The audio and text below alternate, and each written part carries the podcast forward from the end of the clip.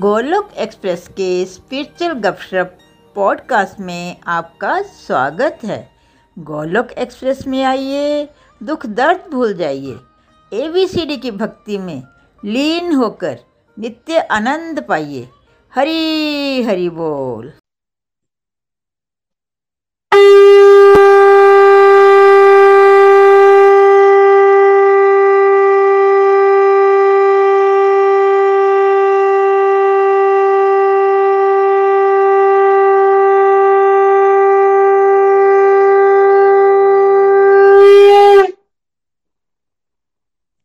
जय श्री कृष्ण चैतन्य, प्रभु नित्यानंद, श्री अद्वैत गदाधर शिवास आदि गौर भक्त वृंदा।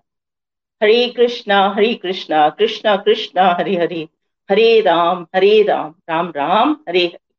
हरे कृष्णा हरे कृष्णा कृष्णा कृष्णा, हरे हरे। हरे राम हरे राम राम राम, हरे हरे। ओम नमो भगवते वासुदेवाय, ओम नमो भगवते वासुदेवाय, ओम नमो भगवते वासुदेवाय। श्रीमद भगवत गीता की जय, गौर निताई की जय, श्री श्री राधा श्याम सुंदर की जय। Busy through the body free as a soul Hari Hari बोल, हरि हरि बोल। शरीर से रहिए व्यस्त और आत्मा से रहिए मस्त, हरि नाम जपते हुए। Transform the world by transforming yourself ना शस्त्र पर, ना शास्त्र पर, ना धन पर और ना ही किसी युक्ति पर। हे प्रभु, मेरा तो जीवन आश्रित है। केवल और केवल आपकी कृपा शक्ति पर। गोलोक एक्सप्रेस में आइए, दुख दर्द भूल जाइए। एबीसीडी की भक्ति में लीन होकर नित्य आनंद पाइए। जय श्री राम, जय श्री राधे कृष्णा। फ्रेंड्स आज गोलोक एक्सप्रेस के सरल भागवत भागवत गीता सार रूप सत्संग में आप सभी का स्वागत है। पॉडकास्ट के माध्यम से जो भी हमें सुन रहे हैं उनका भी बहुत बहुत स्वागत है। हार्दिक अभिनंदन है। फ्रेंड्स जैसा कि हम लोग पिछले कुछ दिनों से हम बेसिक फाउंडेशन कोर्स को कर रहे थे और हमने उस कोर्स के थ्रू समझा कि गोलोक एक्सप्रेस क्या है। गोलोक एक्सप्रेस की आ, क्या कैसे उसका गठन हुआ और हमने फिर जाना कि कुछ मिसकंसेप्शन को समझा समाज में फैली हुई। और अपने जिसके माध्यम से हम हमारे अंदर जो, हृदय के अंदर जो भी डाउट्स थे वो क्लियर हुए। और हम भक्ति के मार्ग पे आगे बढ़े। इस तरह का वातावरण एक तैयार हुआ।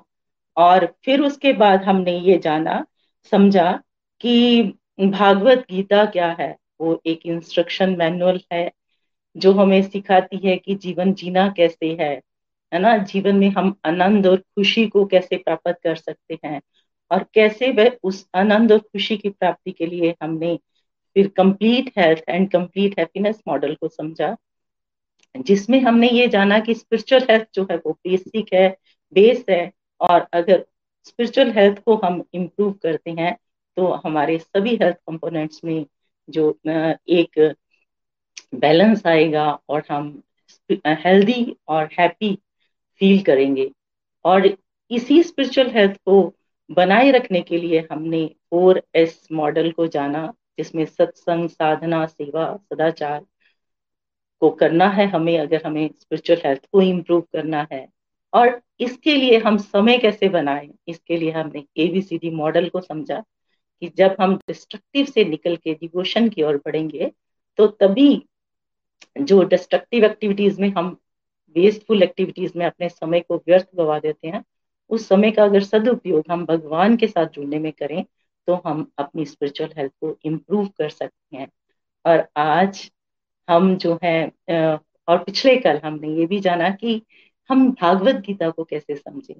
पूर्ण श्रद्धा और पूर्ण विश्वास के साथ जब बिना किसी तर्क वितर्क को लगाए हुए गुरु के माध्यम से हम भागवत गीता को अपने, अपनी बुद्धि से नहीं, बल्कि प्रभु के आशीर्वाद, प्रभु की कृपा को मानते हुए समझते हैं तो प्रभु की कृपा से जो है वो हम भागवत गीता को भी अच्छे से समझ पाते हैं।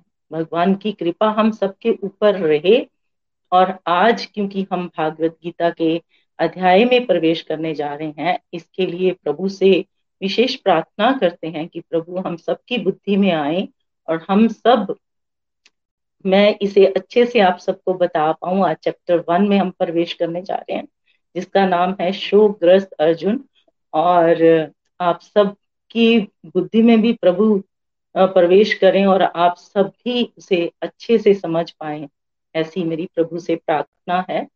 तो बढ़ते हैं चैप्टर शोकग्रस्त अर्जुन।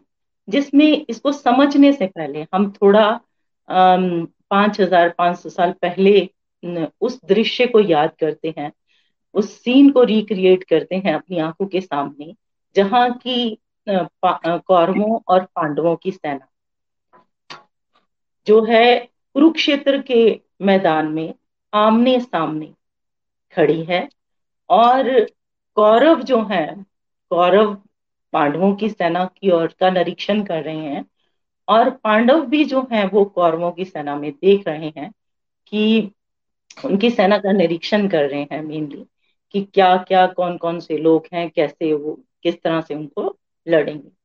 तो इसमें अगर हम समझें तो दुर्योधन, एक तरफ़ दुर्योधन जो है वो पांडवों को देख के सोच रहा है कि वो किस तरह न कि वो उनका उनके पास सामने तो कुछ भी नहीं है, उनके पास कुछ भी नहीं है।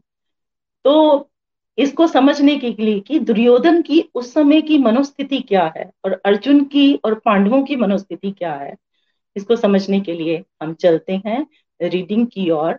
तो प्रेम जी, हरी हरी बोल। हरी हरी बोल। अध्याय एक, शोकग्रस्त अर्जुन। फ़र्स्ट पॉइंट, दुर्योधन नास्तिक एवं अभिमानी व्यक्तियों की विचारधारा का प्रतीक है। हरि बोल। हरी हरी बोल। यहाँ सबसे पहले बात हो रही है दुर्योधन की। दुर्योधन जब सामने पांडवों की सेना को देखता है तो वो ये सोच रहा है कि पांडवों की सेना में तो भीम के अलावा उसे कोई भी बहादुर व्यक्ति दिख नहीं रहा। और अपनी सेना की ओर देख रहा है तो वो कहता है कि उनके पास तो भीषम पितामा द्रोणाचार्य, करण इत्यादि इतने महान बड़े बड़े योद्धा हैं तो उनकी तरफ़ तो सिर्फ़ और सिर्फ़ एक भीम ही है, उसको दिखाई दे रही। और वो भगवान कृष्ण की प्रेजेंस को वहाँ इग्नोर कर रहा है। वो कहता है, वो सोच रहा है कि कृष्ण के पास ना तो अस्त्र है, ना शस्त्र है तो वो बिना अस्त्र शस्त्र के भला क्या कर सकते हैं? देखिए, यही सोच आज जो है, हम सबकी भी जैसे दुनियादारी में होती है। हम भी यही सोचते हैं कि अगर हमारे पास बहुत अधिक धन, दौलत, बहुत अधिक ज़मीन, जायदाद, पैसा, पद प्रतिष्ठा शोरे है ना? एक अच्छी पोजीशन है और बड़े बड़े मिनिस्टर से हमारे मेल जोल है उठना बैठना है। तो हम भी यही सोचते हैं कि हम तो सफल हो ही जाएँगे, क्योंकि हमारे पास तो सब कुछ है। जीवन में हमारी सफलता को कोई रोक नहीं सकता। ऐसा ही हम लोगों की सोच है और हम जो है, अपने से छोटे लोगों को या जिनके पास हमसे कम होता है, उनको हम हीन भावना से, हीन दृष्टि से देखते हैं। और सोचते हैं इनके ऊपर तो हम विजय प्राप्त कर ही लेंगे, है ना? फ्रेंड्स ये जो सोच है, वो कौन सी सोच है? वो नास्तिक लोगों की सोच है, अभिमानी व्यक्ति की सोच है। ये विचारधारा नास्तिकतावाद को रिप्रेजेंट करती है, क्योंकि दुर्योधन जो है ना, वो भगवान की प्रेजेंस को इग्नोर कर रहा है। सामने भगवान खड़े हैं अर्जुन के साथ, लेकिन उनकी प्रेजेंस को बिल्कुल ही इग्नोर कर रहा है। क्योंकि वो किस चीज़ को इम्पोर्टेंस दे रहा है? वो पैसे को, धन, और किस चीज़ को? शौर्य को, है ना? बड़े बड़े लोगों को, कि उनके साथ तो भीषम पितामह है है ना? ऐसे मतलब कहने का मतलब कि हमारी भी सोच जो है दुनियादारी में ऐसी ही रहती है। हम भगवान से जो है, वो क्या मांगने जाते हैं? जैसे दुर्योधन ने भगवान से उनकी नारायणी सेना मांगी। हम भी भगवान से धन, दौलत, पद, प्रतिष्ठा, मान सम्मान, ऐसी चीज़ों की कामना करते हैं। है ना? लेकिन अर्जुन अर्जुन ने भगवान से क्या मांगा? उन्हें अर्जुन ने भगवान का साथ मांगा। तो ऐसी सोच एक अभिमानी व्यक्ति को रिप्रेजेंट करती है। अभिमानी व्यक्ति जो है वो यही सोचता है कि मेरे पास तो सब कुछ है तो मुझे अब रोकने वाला कोई नहीं है। जो मेरे पास है वो दूसरे के पास हो ही नहीं सकता। ऐसा व्यक्ति जो है वो अपने अभिमान को ही रिप्रेजेंट करता है। तो दुर्योधन की ये सोच जो है नास्तिकतावादी और अभिमानी व्यक्ति की विचारधारा को ही यहाँ रिप्रेजेंट कर रही है। आगे बढ़ते हैं। हरि हरि बोल प्रेम जी। हरि बोल। दूसरा, अहंकारी व्यक्ति जो प्रभु से विमुख है, वह बाहर से बलवान होने का नाटक करता है, पर अंदर से बेभीत रहता है। हरि बोल। हरि हरि बोल। अहंकारी व्यक्ति। भगवान कहते हैं, जो अहंकार में जीता है, कि मेरे पास तो सब कुछ है है ना? दिखावा करता है, अपने पद का, अपने पैसे का, है ना? अपने रुतबे का, अपनी मटेरियल चीज़ों का, इन चीज़ों का दिखावा करता है। ऐसा व्यक्ति अहंकारी जो होता है, वो भगवान से विमुख होता है। है ना? उसको लगता है ये चीज़ें ही उसके काम आएँगी, भगवान की उसको ज़रूरत महसूस ही नहीं होती। और वह बाहर से बलवान होने के नाटक करता है, पर अंदर से वह भीत रहता है। ऐसा क्यों कहा? क्योंकि वहाँ जब युद्ध मैदान में, वहाँ जब शंख बजे तो पहले कौरवों ने शंख बजाए। पांडवों को कुछ नहीं हुआ। कोई प्रतिक्रिया नहीं हुई। लेकिन जब पांडवों ने शंख बजाए तो ऐसा बताया जाता है कि कौरवों, धृतराष्ट्र के जो पुत्र थे, उनके हृदय जो थे, वो विदीर्ण हो गए। उनको अंदर से जो है, वो डर लग गया। वो डर गए अंदर से। मतलब कहने का कि जो अभिमानी लोग होते हैं या जो बलवान होने का जो बाहर से तो दिखावा करते हैं कि वो बहुत बलवान है या बहुत कुछ है उनके पास, बाहर से तो उनका दिखावा रहता है, लेकिन अंदर से वो डरे हुए रहते हैं। डर होता है कहीं उनका जो पद है, उनके पास जो पैसा है, उनके पास जो मान है, सम्मान है, वो कहीं जो उनका रुतबा है कहीं उनसे छीन ना जाए। वो लोग हमेशा चिंता में रहते हैं। डर में जीवन जीते हैं। लेकिन जो भगवान के साथ जुड़े रहते हैं, जिनके साथ भगवान होते हैं, उनके जीवन में डर नहीं रहता है। चाहे उनके पास कुछ भी नहीं है, लेकिन अगर भगवान है तो कुछ डर की कोई गुंजाइश ही नहीं है, डर नहीं लगता है। देखिए, कौरवों के पास नौ गुना ज़्यादा बड़ी सेना थी पांडवों से। पांडवों की सेना बहुत छोटी थी, लेकिन डर किसको लगा? डर लगा कौरवों को, धृतराष्ट्र के पुत्रों को। वो डरे। इसका अर्थ ये है कि जब हम गलत रास्ते पे होते हैं, जब हम अधर्म का पथ अपना लेते हैं तो फिर हम अंदर से डरे हुए रहते हैं। तो अधर्मी व्यक्ति, नास्तिक व्यक्ति जिसका भगवान से कोई संबंध नहीं है, वो डरा हुआ रहता है। तो जिसका साथ भगवान रहते हैं, जीतता, जीत उसी टीम की होती है, जिसके साथ भगवान होते हैं। और जिसके साथ भगवान नहीं है, वो कभी जीत नहीं सकता है। ये बात अंदर से तो हम सब लोग जानते हैं, लेकिन फिर भी दुनियादारी में हम उन्हीं चीज़ों को, किन चीज़ों को इम्पोर्टेंस देते हैं? पैसे को, धन को या फिर गाड़ी, बंगला, है ना? इन चीज़ों को ही इम्पोर्टेंस देते हैं स्टेटस को, पद को, इन चीज़ों को इम्पोर्टेंस देते हैं, जो कि बिल्कुल गलत है। हमें इन सब चीज़ों, ये सब चीज़ें, ये नहीं कि गलत है, लेकिन अगर भगवान के साथ से हम इन चीज़ों का उपयोग करें, भगवान की कृपा को मानते हुए तो असली फ़ायदा होता है। हरी बोल, हरी हरी बोल। नेक्स्ट पॉइंट थर्ड अर्जुन सब जनों को देखकर मोहग्रस्त हो जाते हैं। हरी बोल। हरी हरी बोल। अर्जुन सब जनों को देखकर मोहग्रस्त हो जाते हैं। अब ये अर्जुन सब जनों को देख के मोहग्रस्त कैसे हो जाते हैं? अर्जुन भगवान को कहते हैं कि भगवान, मुझे, कृष्ण, मुझे दोनों सेनाओं के बीच में ले जाओ। युद्ध के क्षेत्र के बीच में, मिडल में ले जाओ। जहाँ दोनों मैं देखना चाहता हूँ कि मेरे साथ लड़ने के लिए कौन कौन आया है। और भगवान भी इसी समय की जो है वो प्रतीक्षा कर रहे थे। और भगवान भी अर्जुन के रथ को भीष्म पितामह और द्रोणाचार्य के रथ के सामने जाके खड़ा कर देते हैं, जहाँ भीष्म पितामह, द्रोणाचार्य, कृपाचार्य थे। और क्या कहते हैं अर्जुन को कि देखो अर्जुन सामने अपने गुरु, गुरुओं को देखो। मतलब उन अर्जुन को क्या याद दिलाते हैं कि वो गुरुओं कुरु वंशज का एक कुरु वंशज में से है। तो उसको अपनों की याद दिलाते हैं। और भगवान चाहते हैं कि अर्जुन जो है वो बॉडीली जो उसकी सोच है, वो रिश्ते नातों की सोच में आए।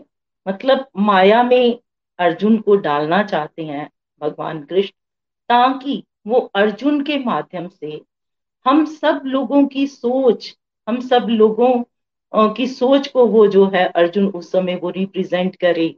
अर्जुन एक भगवान अर्जुन से रोल प्ले करवाना चाहते हैं। किसका? जो दुनियादारी के लोग हैं, उनका, उनकी सोच का। इसलिए भगवान जो है अर्जुन को कहते हैं कि सामने अपने गुरुओं को खड़े देखो। पार्थ, उसको पार्थ कह के बुलाते हैं। तो अर्जुन जो है, वो एकदम से अपने सामने विषम पितामा द्रोणाचार्य, कृपाचार्य को देखकर जो है, वो एकदम से जो है, वो एक अपने आप को बॉडीली लेवल पे मतलब मानते हुए सामने देखकर एकदम सोच में पड़ जाता है कि कैसे वो विषम पितामा से लड़ेगा, जिन्होंने उसको बचपन से खिलाया, जिनकी गोद में वो खेल के बड़ा हुआ। द्रोणाचार्य जिन्होंने उसको सारी शिक्षा दी अस्त्र शस्त्र चलाना सिखाया, आज वो उनके सामने, उनके साथ युद्ध लड़ेगा। उसके दिमाग में ये सोच आ जाती है। मतलब वो रिश्ते नातों को इम्पोर्टेंस देने लगता है है ना? हम भी यही सोच हमारी भी होती है। हमारे सामने भी जब हमें अपनों से ही या हमारे सामने अपने रिश्ते नाते होते हैं तो हम उनकी जो गलतियाँ हैं, उनकी गलतियों को इग्नोर कर देते हैं। तो अपनों के मुँह में पढ़कर हम मतलब मुँह में, उनके मुँह में आके हम क्या सोचते हैं कि ठीक है, उन्होंने कुछ गलत कर दिया तो क्या हो गया? उनके मुँह में हम किसी की गलती को भी, बहुत बड़ी गलती को भी क्षमा करने को तैयार हो जाते हैं। जैसे कि अगर हमारे सामने हमारे रिश्ते नाते, या कोई हमारा ही चाचा, ताया, या भाई, बेटा कुछ भी गलत कर रहा है तो हम उसकी गलती को इग्नोर करने, करना शुरू कर देते हैं। हम सोचते हैं कि ठीक है, ये तो हमारा अपना है। कोई बात नहीं, गलती कर दी तो। और हम उसकी गलती को, अगर कोई करप्शन भी कर रहा है हमारे सामने अपना कोई तो हम समाज में उस करप्शन को रिवील नहीं करते हैं कि कहीं हमारे इसके साथ रिलेशन जो है वो खराब ना हो। तो ये मोहग्रस्त व्यक्ति की सोच, जिसमें भगवान ने अर्जुन को, अर्जुन तो वैसे तो बहुत बड़े भगवान के भक्त हैं लेकिन इस समय उनको जानबूझकर भगवान ने मोह की स्थिति में डाला है, ऐसी सिचुएशन क्रिएट की ताकि वो दुनियादारी के लोगों की अवस्था को जो है वो रिप्रेजेंट करे। क्योंकि हम लोग तो मोह में ही रहते हैं। हमें तो शारीरिक रिश्ते ये ज़्यादा इंपॉर्टेंट लगते हैं। भगवान से भी बड़े हमारे शारीरिक रिश्ते, हमारे बच्चे, हमारे हस्बैंड हमारे ताया, चाचा, है ना, हमारे भाई बहन ये सब लगते हैं। तो इस तरह अर्जुन जो है, वो सामने अपने सब जनों को देख के मोहग्रस्त हो जाते हैं कि कैसे मैं इनके साथ लड़ूं? मैं कैसे लड़ सकता हूँ इनके साथ?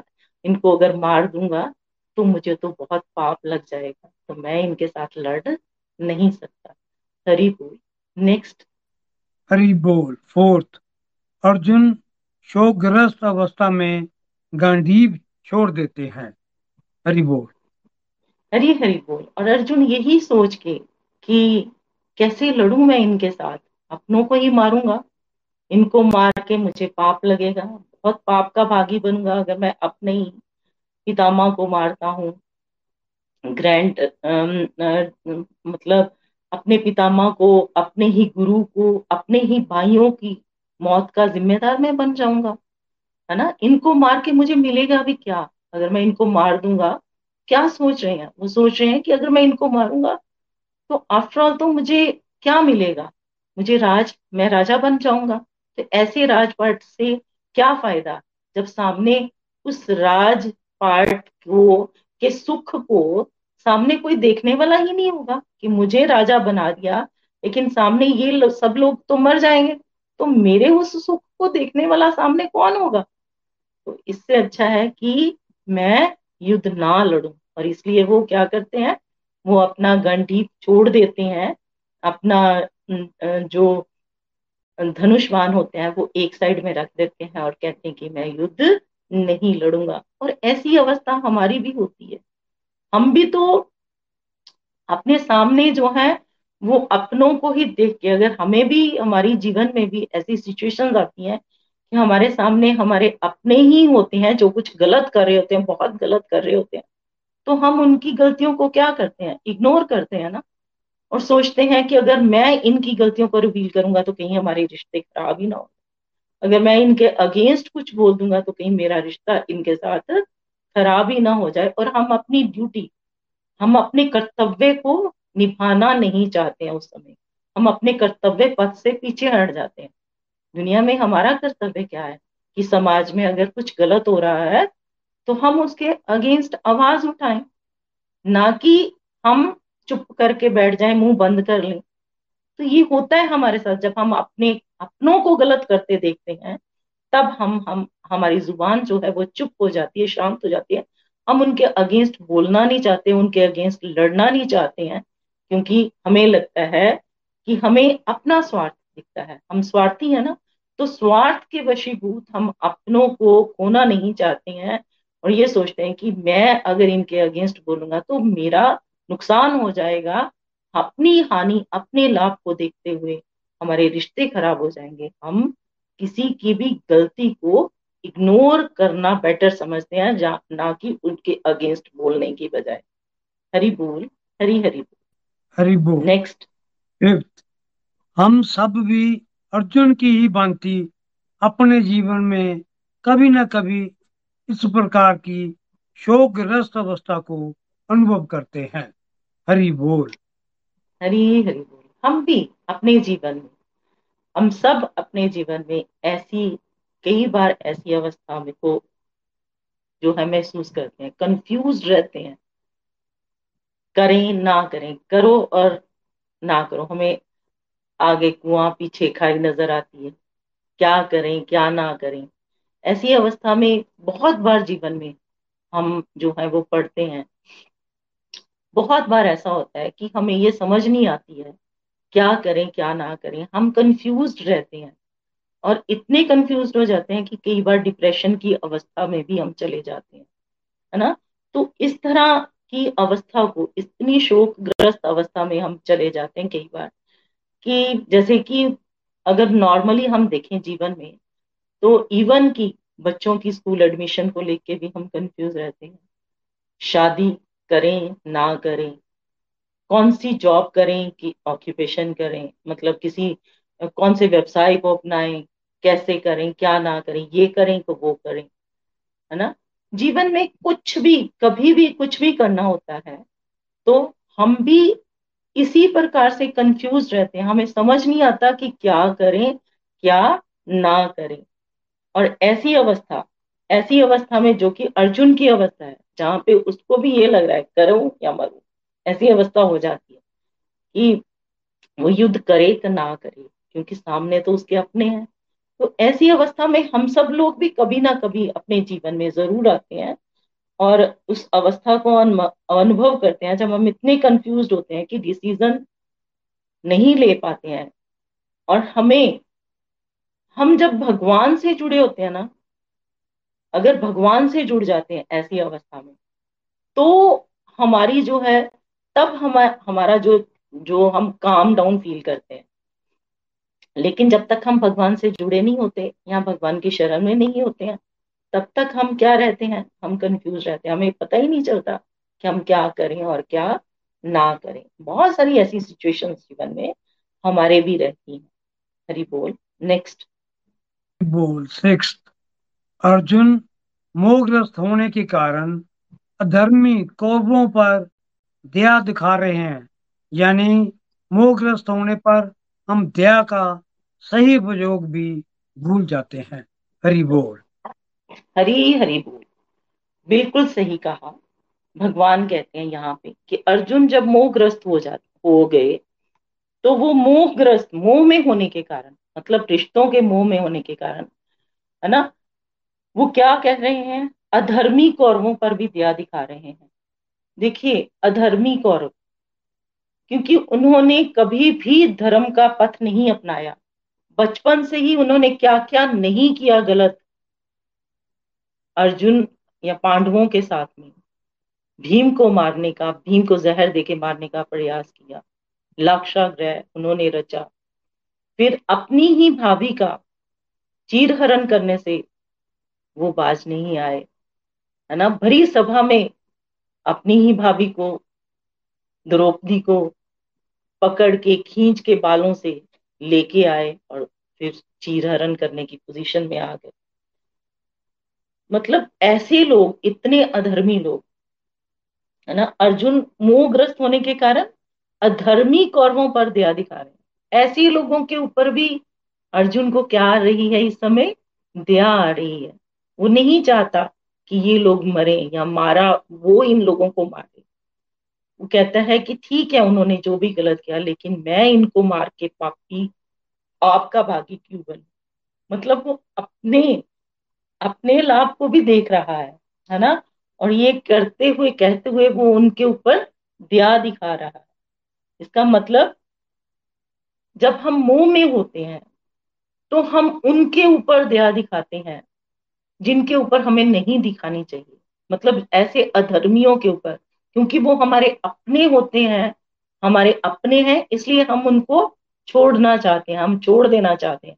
क्यों? क्योंकि वो हमारे अपने हैं। हमारे रिश्तेदार हैं, हमारे रिश्ते नाते हैं, हमारा बच्चा है, हमारा पति है, हमारे भाई हैं, हमारी बहन है, या हमारे चाया, चाचा, ताता, ताया, कोई भी हमारे रिश्ते नाते हैं तो हम कहते हैं कि ये तो हमारे अपने हैं तो इसलिए कोई बात नहीं, इन्होंने कुछ भी गलत किया है तो हम उनसे लड़ना नहीं चाहते हैं।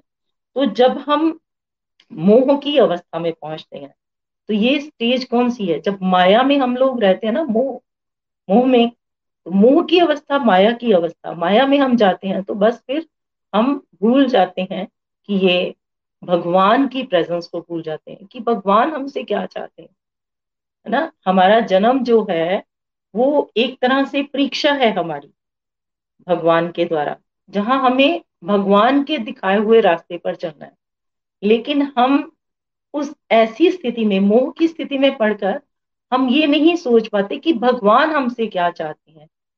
इस अवस्था में हम अधर्म का साथ दें या भगवान के दिखाए रास्ते पे चल के समाज कल्याण के भाव से आगे बढ़े, ये सोच हमारी नहीं होती है।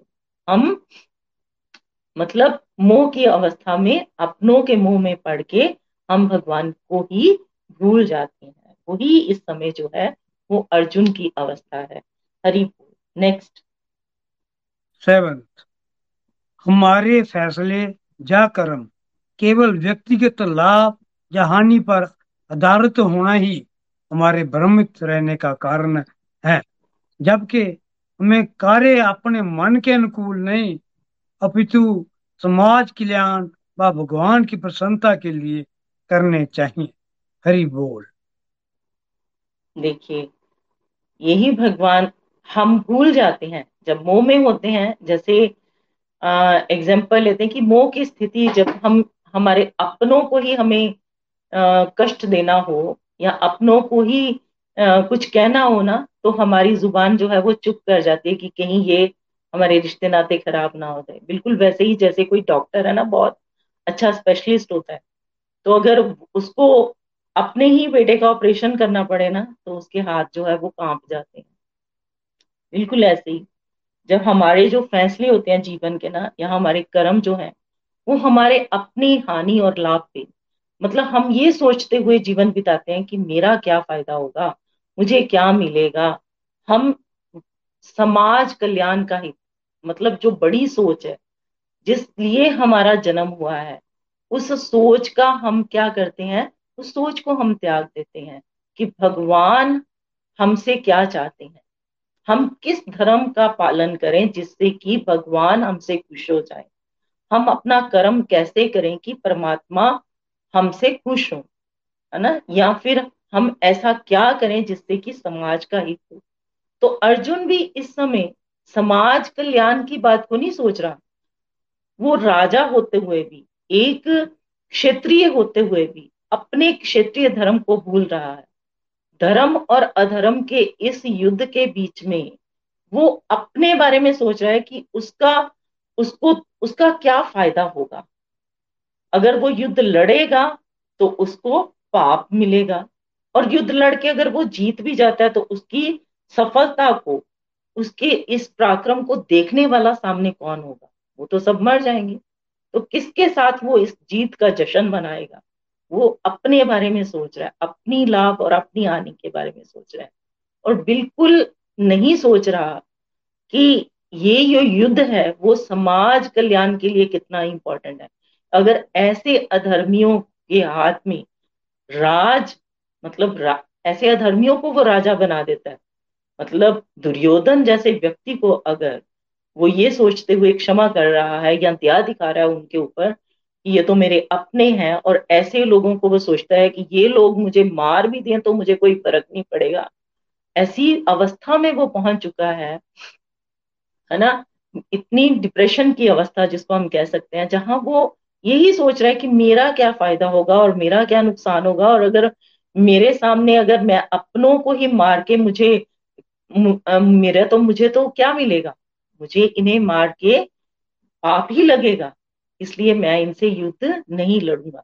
तो अपना फ़ायदा और नुकसान सोचते हुए, वो जो है, वो युद्ध लड़ने से इनकार कर रहा है।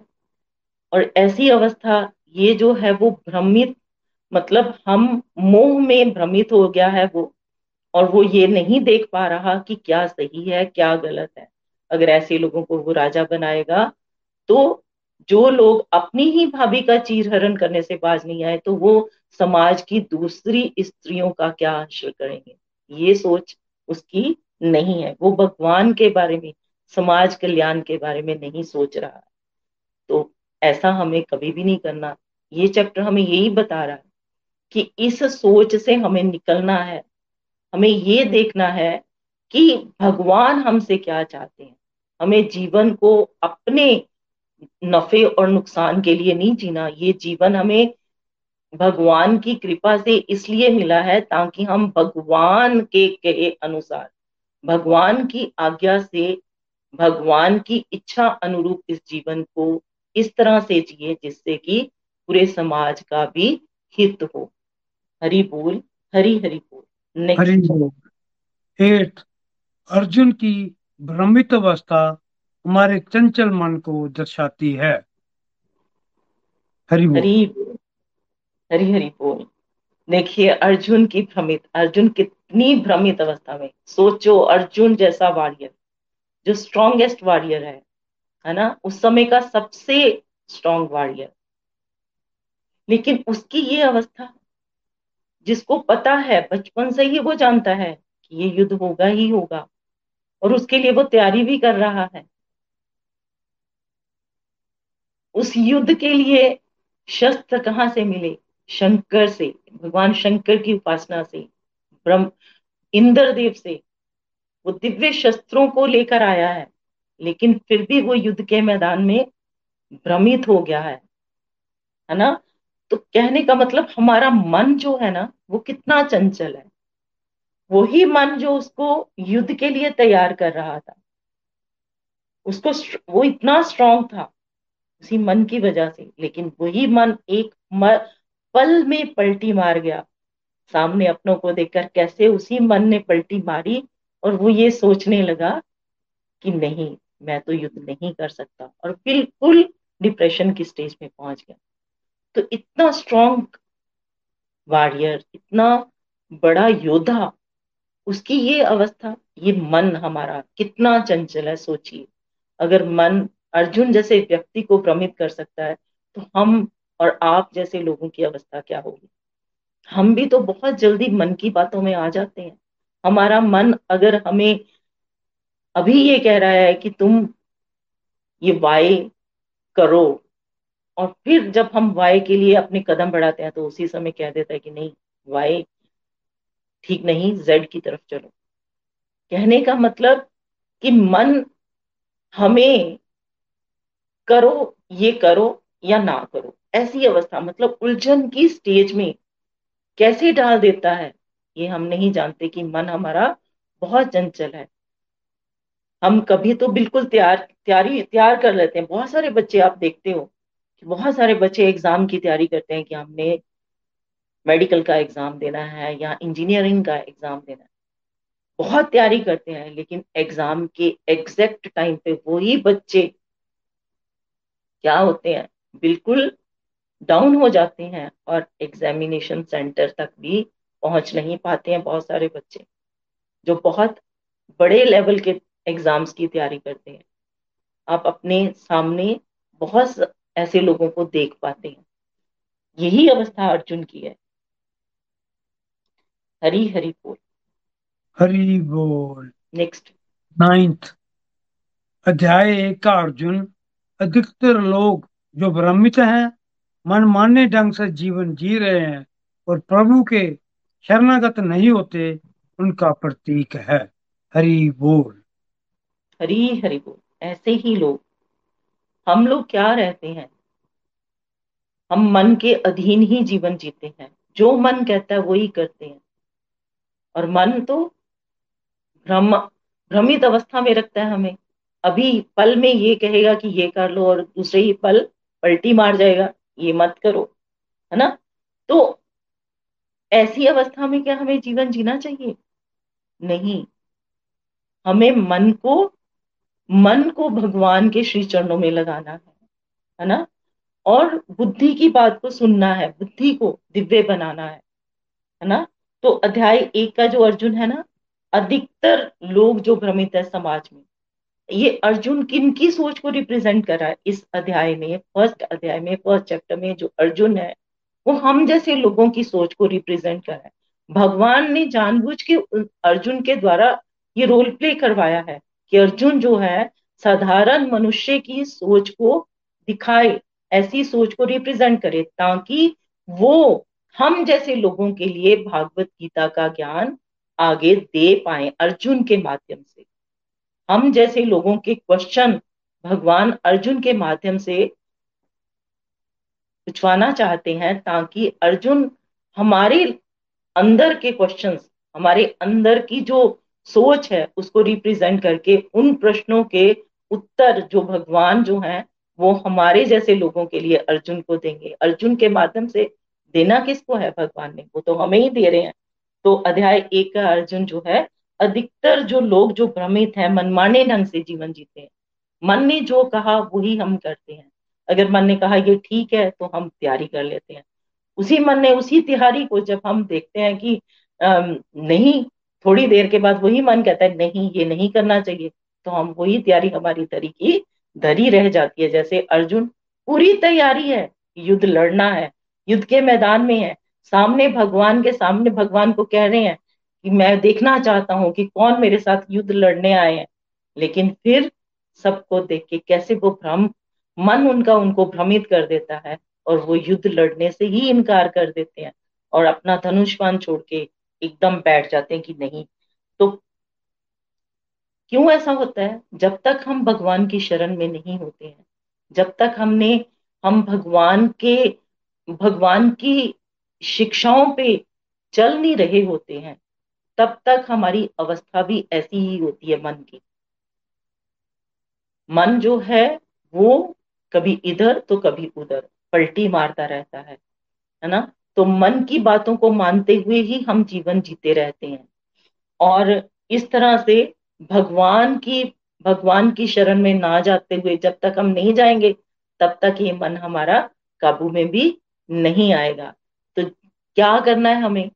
वो करना है जो अर्जुन ने नेक्स्ट अध्याय दो में किया। उसको हम कल समझेंगे। अगला हरी बोल नेक्स्ट पॉइंट पे चलते हैं। अर्जुन जैसे कोमल हृदय वाले व्यक्ति आसानी से प्रभु की ओर आकर्षित हो जाते हैं। हरी बोल। हरी हरी बोल। देखिए अर्जुन जैसे कोमल हृदय वाले व्यक्ति। अर्जुन कितना कोमल हृदय का है। वो इतना गलत कर रहा है कौरवों को। मतलब उन्होंने क्या क्या नहीं किया, उनकी ही पत्नी का चीर हरण करने की कोशिश की, पांडवों की पत्नी का। लेकिन फिर भी उनके लिए उसके अंदर दया का भाव है है ना? और वो चाहता है कि वो इनके साथ युद्ध ना लड़े, उनको माफ़ कर दे। अगर वो ऐसी अवस्था में था कि वो कहता है कि अगर ये लोग जो है मुझे मार भी देंगे ना आके तो भी कोई बात नहीं। मतलब टोटली डिप्रेशन की अवस्था, है ना? कि मरने को तैयार है वो, कि मुझे मार भी देंगे तो कोई बात नहीं। सुसाइड वाले थॉट सुसाइडल सोट थॉट हो गया ना? तो इस अवस्था में, ऐसी अवस्था में, इस तरह का व्यक्ति जो दूसरों पे इतनी दया दिखाता है, क्या हमें ये दया जो है, वो ऐसे लोगों के ऊपर दिखानी चाहिए, जो अधर्मी है, जो गलत समाज में गलत कर रहे हैं। ऐसे लोगों के ऊपर हमें दया दिखानी चाहिए। तो आंसर क्या होगा आपका? बिल्कुल नहीं। हमें ऐसे लोगों के पे दया नहीं दिखानी है। हाँ अर्जुन कोमल हृदय का है। ये बात तो समझ में आती है। इतना कोमल हृदय का है कि वो उन लोगों के ऊपर भी दया दिखा रहा है जो अधर्मी है। लेकिन ये जो हमारी दया का भाव है, ये हमें वहाँ पे नहीं दिखाना जहाँ की लोग गलत कर रहे हैं, अधर्मी है, उनके ऊपर ना दिखा के हमें गरीब लोगों के ऊपर या जिनको इस दया की ज़रूरत है, हमारी दया की, उनके ऊपर हमें दया दिखानी चाहिए। लेकिन जब हम मुँह की स्थिति में होते हैं तो हम दया जो है, वो अपात्रों पे, जो इस दया के पात्र नहीं है, उनके ऊपर भी दया दिखा देते हैं।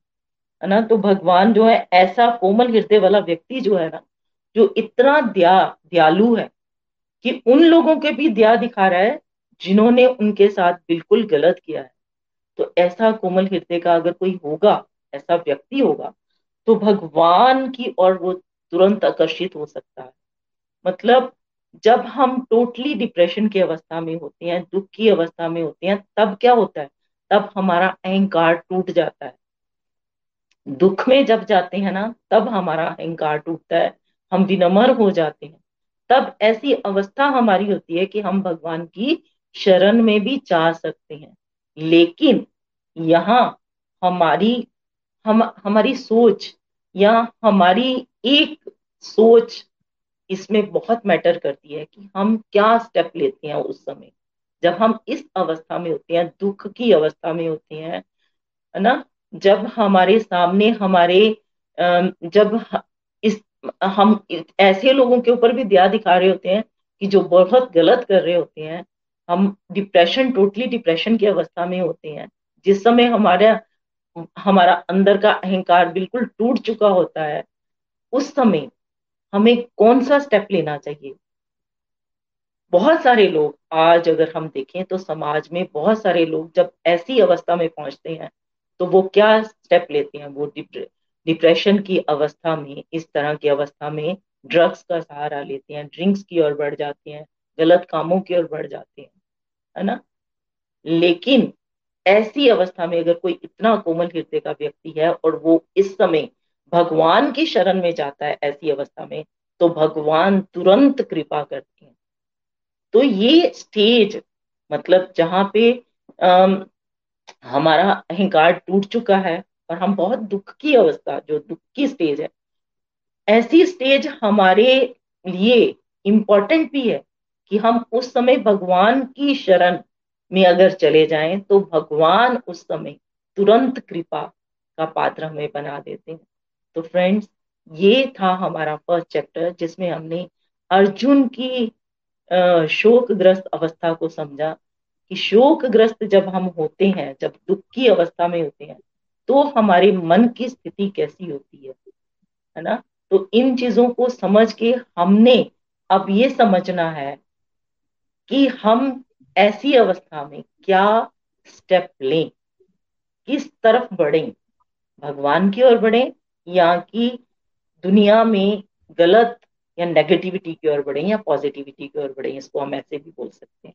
तो इम्पोर्टेंट है कि हम अर्जुन ने जो स्टेप लिया, इसके बाद हमने उस स्टेप को अपने जीवन में अपनाना है, ताकि भगवान हमारे जीवन में आए और हमें वो हम सब इस तरह से जीवन जिए कि हमारा जीवन जो है वो धन्य हो जाए प्रभु की शरण पाकर।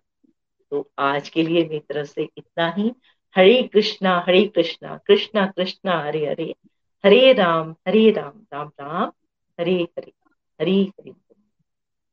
हरी, हरि बोल। भागवत गीता की जय। हरे कृष्ण हरे कृष्ण कृष्ण कृष्ण, हरे हरे। हरे राम हरे राम राम राम, हरे हरे। हरी, हरि बोल, हरी, हरि बोल। Thank you Nidhi ji. और व्यूअर्स मैं आप सबको ये बताना चाहूँगी कि हम लोग बहुत सौभाग्यशाली हैं।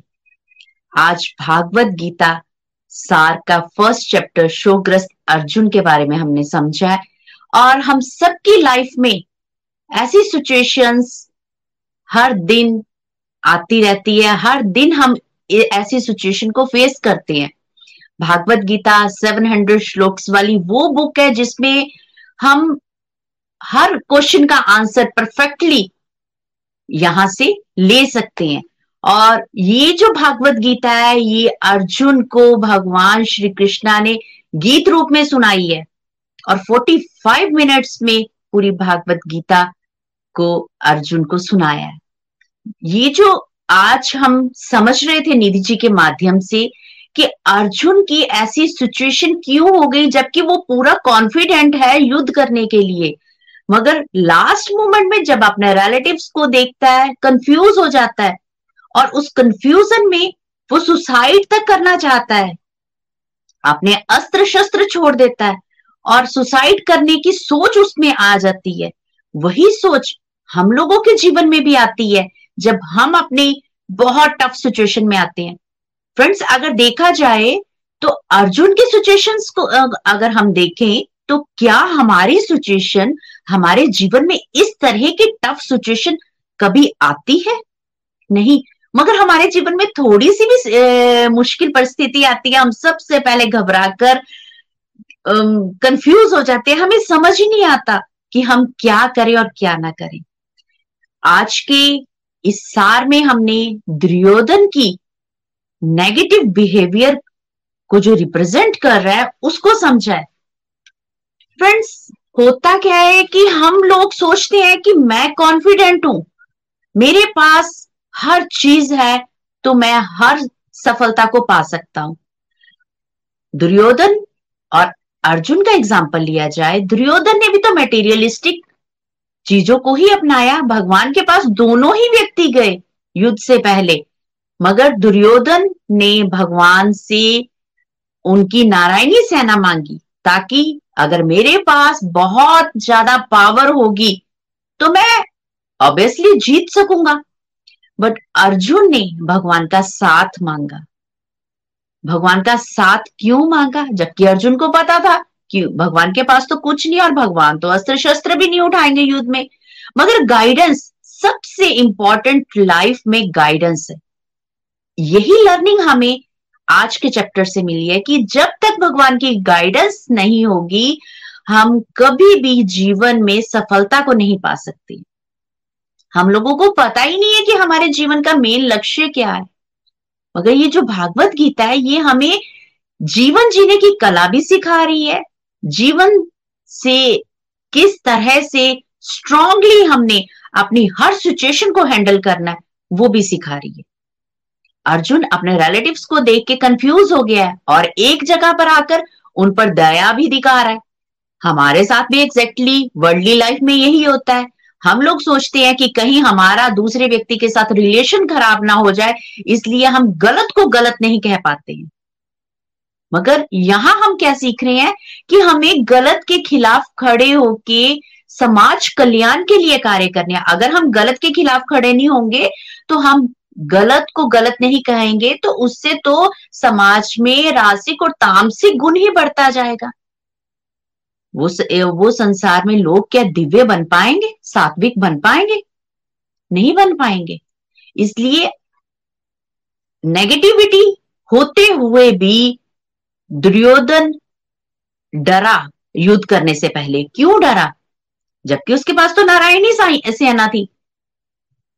क्योंकि वो ये भूल चुका था कि पांडवों के पास भगवान भगवान की प्रेजेंस को भूल चुका है दुर्योधन। इसलिए वो जब शंख की ध्वनि होती है, वो घबरा जाता है, डर जाता है। हम लोग भी अपने जीवन में भगवान को ऐड करके रखेंगे, हर सिचुएशन में ऐड टू कृष्णा करके वर्क करेंगे, अपनी फैमिली सिचुएशंस को देखेंगे, अपने वर्ल्डली सिचुएशन को हैंडल करेंगे तो हम कभी भी डाउन नहीं हो सकते, हम कभी भी नेगेटिव नहीं हो सकते, हम कभी भी सुसाइड जैसे डिप्रेशन वाली सिचुएशन में नहीं जा सकते। ये जो डिप्रेशन है एंजाइटी है, ये कैसे आती है? जब हम भगवान को के भूल जाते हैं। जबकि आज के चैप्टर से हमने समझा कि हमें भगवान के शरणागत होना है। देखिए, हर व्यक्ति मटेरियल वर्ल्ड में क्या पाना चाहता है? खुशी पाना चाहता है।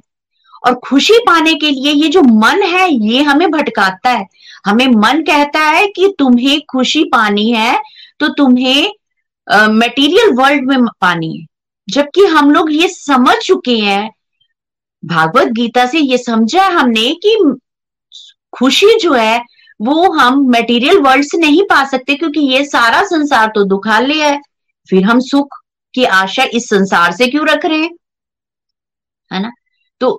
मटेरियल वर्ल्ड से अगर हम खुशी ढूंढेंगे तो वो मिलेगी ज़रूर हमें। कुछ समय के लिए मिलेगी। अगर हम बोले वो परमानेंट रहे तो वो पॉसिबल नहीं होता। है जैसे चार दिन की चांदनी होती है, फिर अंधेरी रात है। दिन के बाद रात ज़रूर होती है। एग्जैक्टली exactly वैसे ही अगर जीवन में दुख है तो सुख भी आएँगे। मगर वो तभी पॉसिबल हो सकता है कि जब हम अपने आप को भगवान के आगे सरेंडर कर देंगे। देखिए, महाभारत का सबसे टफ टाइम अर्जुन ने भागवत गीता का उपदेश भगवान से लिया सबसे मुश्किल परिस्थिति में। और हम लोग, जीवन में थोड़ी सी टफ सिचुएशन आएगी, हम सबसे पहले घबरा जाते हैं। सब कुछ छोड़ छाड़ के हम पंडितों के पास सॉल्यूशंस ढूँढने के लिए भागते हैं। मगर यहाँ हमें ये शिक्षा मिल रही है कि कोई हमारी प्रॉब्लम सॉर्ट आउट नहीं कर सकता है, हमारी प्रॉब्लम सॉल्व कर सकते हैं सिर्फ़ वो कृष्णा। अगर हम भगवान को अपने साथ हर वक्त रखेंगे तो हम अपने मन पर भी काबू पा सकते हैं। ये मन तो हमें भटकाता रहेगा। हमेशा ही मन जो है वो नेगेटिव चीज़ों की तरफ़ जल्दी भागता है। जल्दी हमें गलत रास्ते की तरफ़ लेके जाता है। जल्दी, अगर हम मन के सिचुएशन सुनते रहेंगे ना तो हम डिप्रेशन में जाएँगे। हमें समझ ही नहीं आएगा कि हम कौन से रास्ते को अपनाएँ। मगर अगर हम भगवान को अपने साथ रखेंगे, जिस तरह से अर्जुन ने अपने आप को भगवान के आगे सरेंडर कर लिया तो हम हर सिचुएशन से बाहर निकल सकते हैं, अपने जीवन के मेन लक्ष्य को पा सकते हैं। एक एग्ज़ाम्पल से हम समझते हैं कि किस तरह अगर व्यक्ति के अंदर अहंकार आ जाता है तो वो अपने कार्मिक अकाउंट्स को बढ़ाना शुरू कर देता है। दो व्यक्ति डेली मंदिर जाते हैं, एक व्यक्ति मंदिर जाएगा एक व्यक्ति डेली अगर मंदिर जा रहा है, मगर मंदिर जाने के बाद उसका ध्यान भगवान की तरफ़ कम और आसपास अपने क्या हो रहा है, उसकी तरफ़ ज़्यादा है। वो दूसरों की चुगली निंदा भी कर रहा है दूसरों के व्य प्रति व्यंग भी कसता है। मगर जो दूसरा व्यक्ति है, वो कभी कभार मंदिर जा रहा है, मगर वो पूरी श्रद्धा और विश्वास के साथ जा रहा है। मंदिर दोनों जा रहे हैं, मगर जो पहला व्यक्ति है, डेली मंदिर जा रहा है।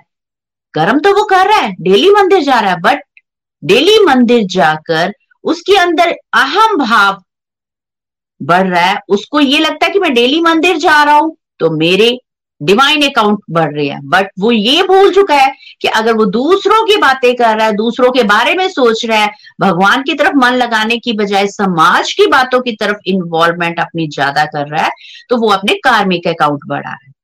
और दूसरा, अगर विनम्रता के साथ परमात्मा को पा रहा है तो वो अपने डिवाइन अकाउंट्स को बढ़ा रहा है। हमें भी अर्जुन की तरह राइट चॉइस लेनी है। राइट चॉइस क्या है? हमें अपने आप को भगवान के आगे सरेंडर कर देना। भगवान, मैं तो कुछ नहीं हूँ करने वाला।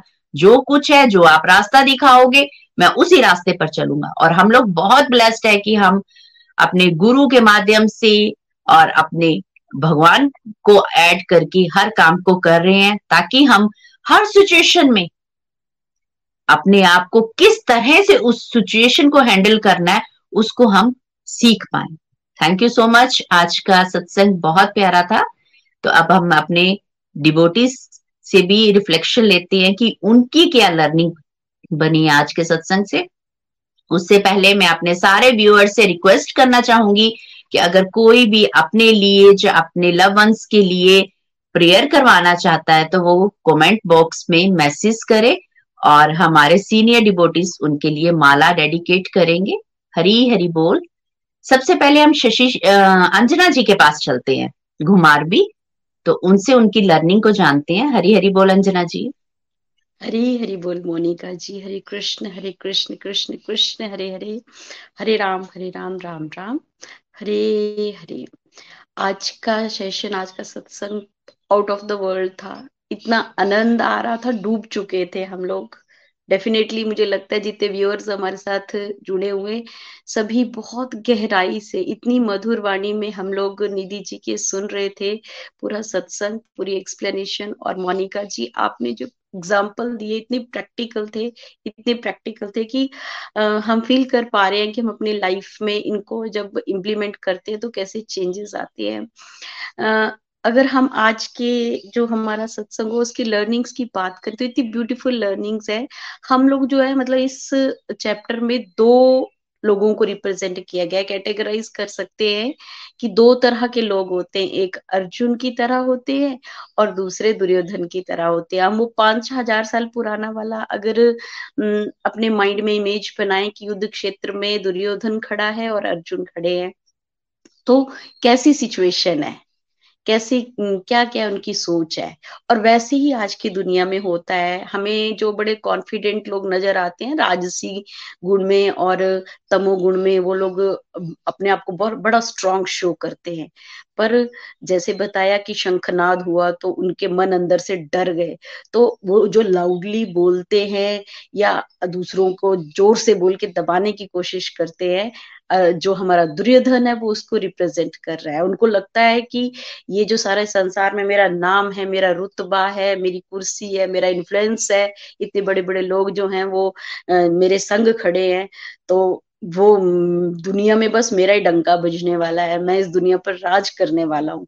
वो वाली थिंकिंग की रिप्रेजेंटेशन है दुर्योधन की, जबकि सब ये इस चीज़ को सभी मूल से, जड़ से जानते हैं कि सृष्टि के कण कण में ईश्वर विराजमान है और उनकी मर्ज़ी के बिना पत्ता भी नहीं हिलता है।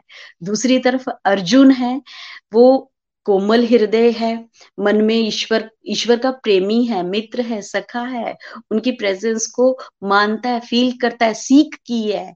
जब गए चॉइस के साथ तो एक तरफ़ दुर्योधन नारायणी सेना मांगी, ने मांगी है वो, और दूसरी तरफ़ अर्जुन ने स्वयं भगवान को मांगा है। परंतु क्योंकि दुनिया में रह रहे हैं तो हम लोग भी वैसे ही रिप्रेजेंट कर रहे हैं अर्जुन जी की सिचुएशन को, कि हम लोग दुनिया में रह रहे हैं ना, और भगवान ने हमें ये माया के चक्कर में हम पढ़ते रहते हैं, पर भगवान ने हमें ऑप्शन दे रखी है। कि हम लोग क्या कर सकते हैं?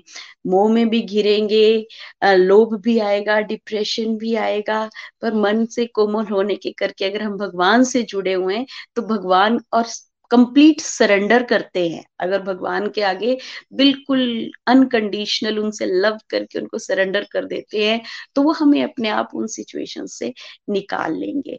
कुल मिला के अगर आज का सेशन देखा जाए तो इतना प्यारा, इतनी डीप अंडरस्टैंडिंग वाला और इतना मज़ेदार था कि इसमें सभी सभी डिवोटिस डूब गए थे और मैं अपनी पर्सनली कहूँ तो निधि जी जब बोल रहे थे तो मुझे ऐसा लग रहा था कि अभी मुझे आधे घंटे बाद स्कूल निकलना है, ये भी मुझे याद नहीं था। मैं इतनी डूब गई थी कि ये टाइम यही ठहर जाए। इतनी प्यारी इतनी प्यारी प्रैक्टिकल एग्जांपल्स के साथ निधि जी ने ये एक्सप्लेन किया। और फ्रेंड्स हमें भी तो लाइफ में यही चीज़ अडॉप्ट करनी है कि सरेंडर तो हम कर देते हैं, पर हम अपनी कंडीशन नहीं रखनी है उस सरेंडर के लिए। हम लोग जो भगवान, जो कोमल हृदय होते हैं ना लोग, वो मोस्टली क्या करते हैं वो ये चीज़ नहीं डिसाइड कर पाते हैं कि हमने किसके लिए, अः, किसके किसके फेवर में सोचना है और किसके लिए नहीं सोचना है। हम लोग सोचते हैं कि हम लोग भगवान के ऊपर आश्रित हैं तो अगर कोई गलत कर रहा है तो हम लोग उसके लिए प्रे कर लें। या अगर हमें लगता है कि हमें स्ट्रांगली आवाज़ उठा सकते हैं तो वो कर ले उस टाइम ताकि उसका भी भला हो जाए। उसके लिए अपने मन में ग्रज बना के नहीं रखना है कि हाँ जी, ये ऐसा है तो ऐसा ही चलता रहे। हो सकता है हमारी एक प्रेयर से ही भगवान उसको, उसके ऊपर ऐसी कृपा करते, दया करते हैं कि उसकी जो है थॉट प्रोसेस चेंज हो गया, उसका माइंड सेटअप में थोड़ा बहुत परिवर्तन आ जाए। तो शोक ग्रस्त जो अर्जुन है वो हमें ये बता रहा है कि किस तरह से हमने प्रभु के लिए अनकंडीशनल सरेंडर करके अनकंडीशनल लव करके अपनी लाइफ को कंप्लीटनेस के साथ जीना है। और जब जो हम सभी अपनी लाइफ में चाहते हैं, अपने नाते, रिश्ते सारे ये पैरेलल चलते रहेंगे और किस तरह इनके साथ पैरेलल चलते हुए अपना प्रेम हम लोग भगवान से बनाए रखेंगे, ये इस चैप्टर से। अभी निधि जी जो एक्सप्लेन कर रहे थे, उनके माध्यम से बड़ी ब्यूटीफुली हम लोग अपनी लाइफ में सीख करके उतार सकते हैं। Thank you very much Nidhi ji Nikhil ji Nitin ji Preeti ji Hari Hari बोल, हरी हरी बोल। हरी हरी बोल, Anjana ji thank you so much बहुत प्यारी आपकी लर्निंग और जैसे आप बोल रहे थे कि हमें कंडीशन रख के भगवान से प्रेम नहीं करना है। हम लोग मटेरियल वर्ल्ड में क्या करते हैं? परमात्मा हमें ये दे दो, हमारी ये डिज़ायर को पूरा कर दो। इस तरह से हम भगवान के साथ जुड़ते हैं। मगर जब हम अनकंडीशनली भगवान से प्यार करेंगे तो हमारी हर डिज़ायर अपने आप ही ऑटोमेटिकली पूरी हो जाएगी। भगवान तो कहते हैं कि तुम एक कदम मेरी तरफ़ बढ़ाओ, मैं दस कदम तुम्हारी तरफ़ बढ़ाऊँगा। हमें कुछ मांगने की ज़रूरत नहीं पड़ेगी। भगवान खुद ब खुद ही हमें हर चीज़ प्रोवाइड कर देंगे। जैसे एक माँ को पता होता है कि मेरे बच्चे को किस चीज़ की ज़रूरत है। अगर बच्चा जिद करे बार बार कि मुझे आइसक्रीम बार बार खानी है तो पेरेंट्स क्या करते हैं? एक बार ले देंगे, दो बार ले देंगे।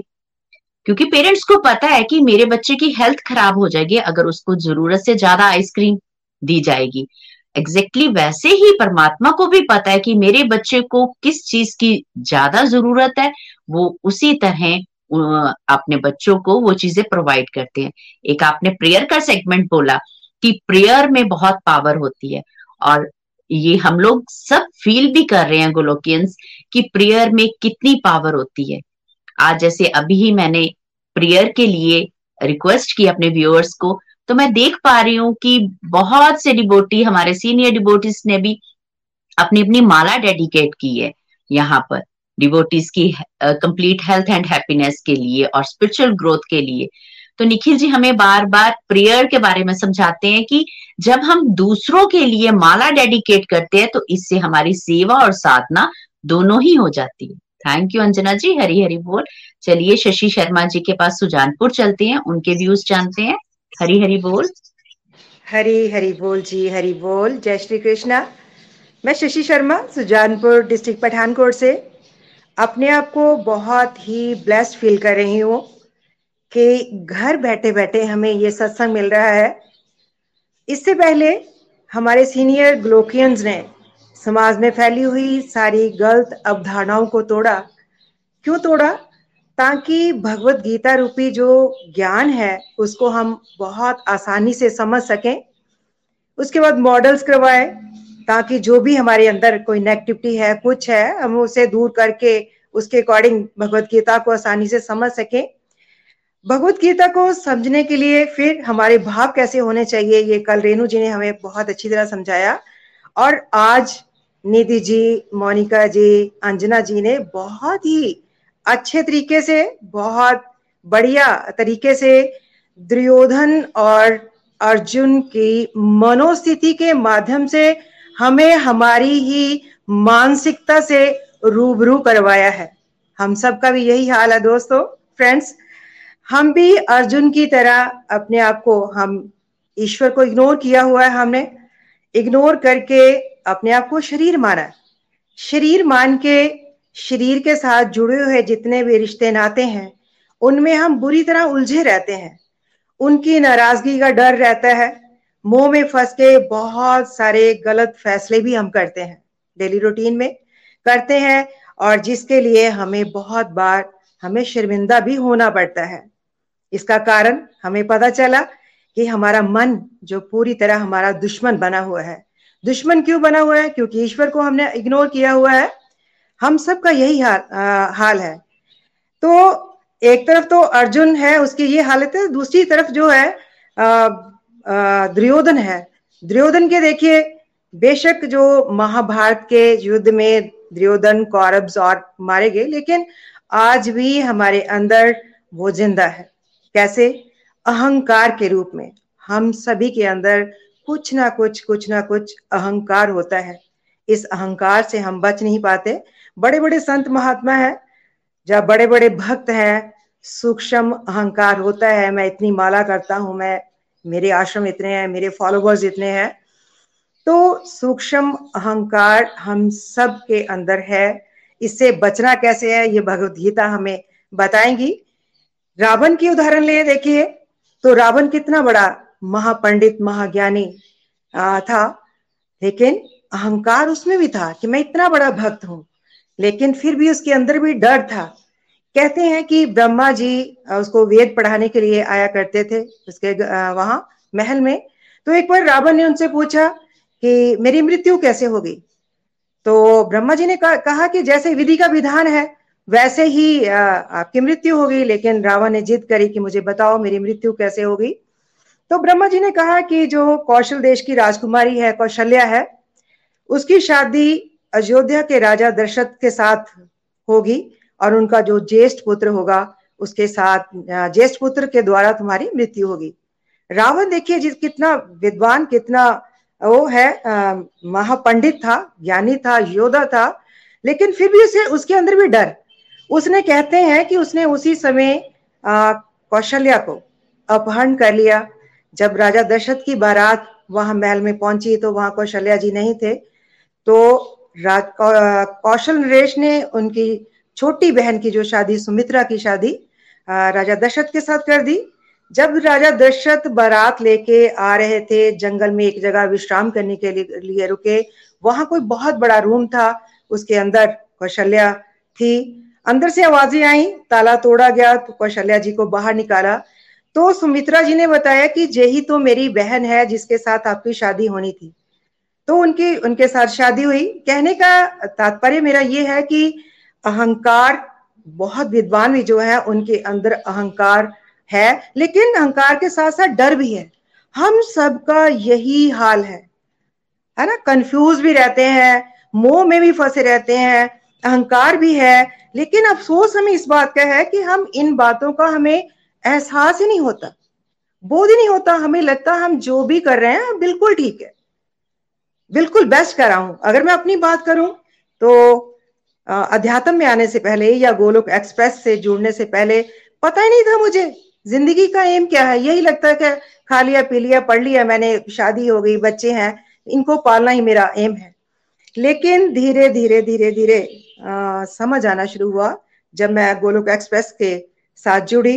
भगवत गीता रूपी माँ के आंचल में जगह ली मैंने।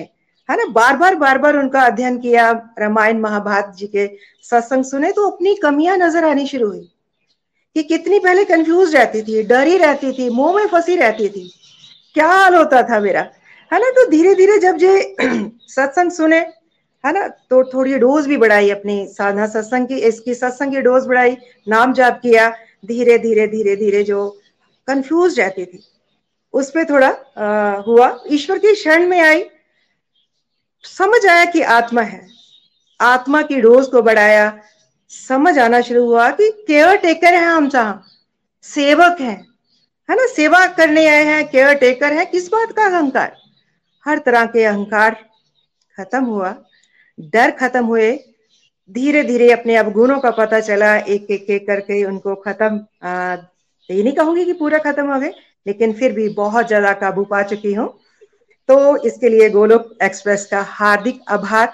यही बोलूँगी, गोलोक एक्सप्रेस में आइए, दुख दर्द भूल जाइए। एबीसीडी की भक्ति में लीन होकर नित्य आनंद पाइए। हरी हरि बोल जी, हरि बोल। हरी हरी बोल। Thank you Shashi ji. बहुत प्यारी आपकी लर्निंग और ब्यूटीफुल ट्रांसफॉर्मेशन जिस तरह से आप अभी बता रहे थे कि हम लोग सच में हमें ये नहीं पता कि हम लोग एक आत्मा है। हम लोग अपने आप को शरीर मान के बैठे हैं। ये तो भूल ही चुकी है कि ये जो शरीर है, ये तो कपड़ों की तरह है। ये तो बदलता रहेगा। बट जो सोल है, आत्मा है, वो नहीं बदलती है। और आपने ये रावण का एग्ज़ाम्पल दिया और बहुत प्यारा एग्ज़ाम्पल था और बहुत प्यारी लर्निंग थी इस एग्ज़ाम्पल में।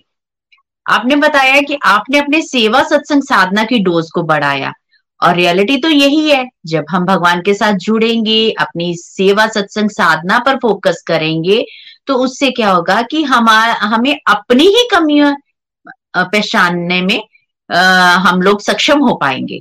नहीं तो हम लोग दूसरों में कमियाँ निकालने में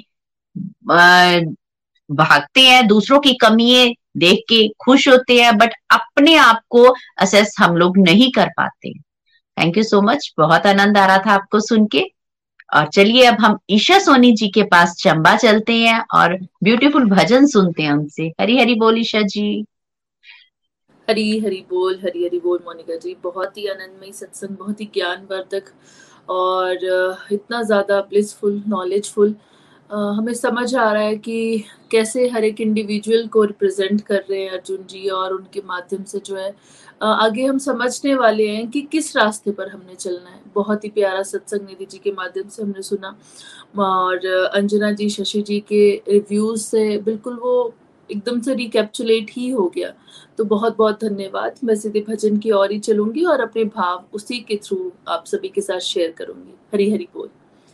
जय जय राधा रमन हरि बोल जय जय राधा रमन हरि बोल जय जय राधा रमन हरि बोल जय जय राधा रमन हरि बोल हरि बोल हरि बोल हरि बोल हरि बोल। जय जय राधा रमन हरि बोल।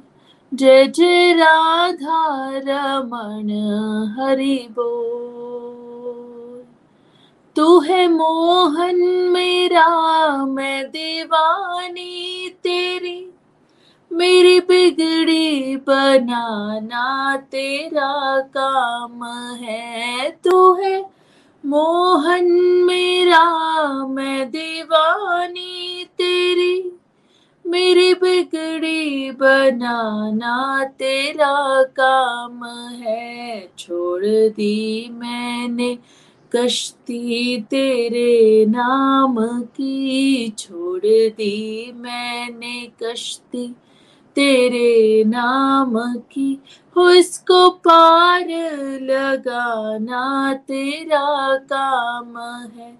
हो इसको पार लगाना तेरा काम है। जय जय राधा रमन हरि बोल। जय जय राधा रमण हरि बोल माँ के नैनों ने घायल किया सावरे, अब दवा भी पिलाना तेरा काम है। बाकी नैनों ने घायल किया सावरे अब तवा भी पिलाना तेरा काम है। मन में विरहा की अग्नि लगी सावरे। मन में विरहा की अग्नि लगी सावरे। इस लगी को बुझाना तेरा काम है। इस लगी को बुझाना तेरा काम है। जय जय। राधा रमण हरि बोल। जय जय। राधा रमण हरि बोल। तेरी चौखट पे आना मेरा काम है। मेरी दुनिया बनाना तेरा काम है। तेरी चौखट पे आना मेरा काम है। मेरी दुनिया बनाना तेरा काम है। मस्त मस्त रहूँ। हो, मस्त मस्त रहूँ। मस्ती तेरी रहे, मस्त मस्त रहूँ। मस्ती तेरी रहे, हो ऐसा जाम पिलाना तेरा काम है। हो ऐसा जाम पिलाना तेरा काम है। जय जय राधा रमण, हरि बोल। जय जय राधा रमण हरि बोल। जय जय राधा रमण हरि बोल।